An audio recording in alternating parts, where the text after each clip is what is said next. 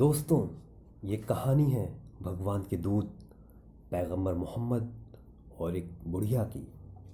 एक दिन जब पैगंबर मोहम्मद अपने घर की तरफ़ जा रहे थे तो उन्होंने एक बुज़ुर्ग महिला को अपना सामान पकड़े हुए देखा। तो वो उसके पास गए और पूछा, क्या मैं आपकी मदद कर सकता हूँ? बुढ़िया ने खुशी खुशी उन्हें सामान दिया और वो उसका सामान लेके उसके घर की तरफ़ बढ़े। पूरे रास्ते में वो पैगंबर मोहम्मद की बुराई करती रही। बिना जाने हुए कि ये वही हैं, वो कहती जाती, मोहम्मद नाम के एक आदमी से सावधान रहो।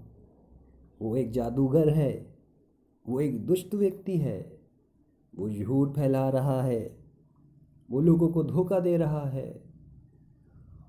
वो अपने आप को भगवान का दूध बताता है। हम सभी लोग यही सोच रहे होंगे कि इन बातों पर वो बहुत गुस्सा हुए होंगे और बहुत बुरा भला कहा होगा। नहीं, उन्होंने ऐसा कुछ नहीं कहा। वो पूरे रास्ते खामोश रहे। उसके घर पहुँचने पर उसका सामान अपनी जगह रख कर वापस जाने लगे।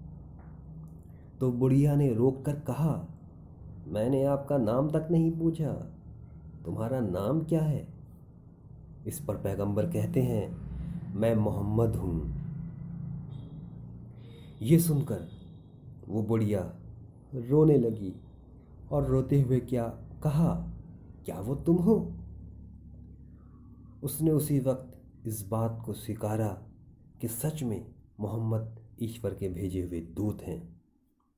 दोस्तों, इससे हमें एक सीख मिलती है कि लोग हमें हमारे व्यवहार से जानते हैं। सही होकर भी दूसरों की गलतियों को माफ़ करना ये बहुत बहादुरी का काम है। ताकतवर वो नहीं जो कुश्ती में दूसरों को पटकता हो।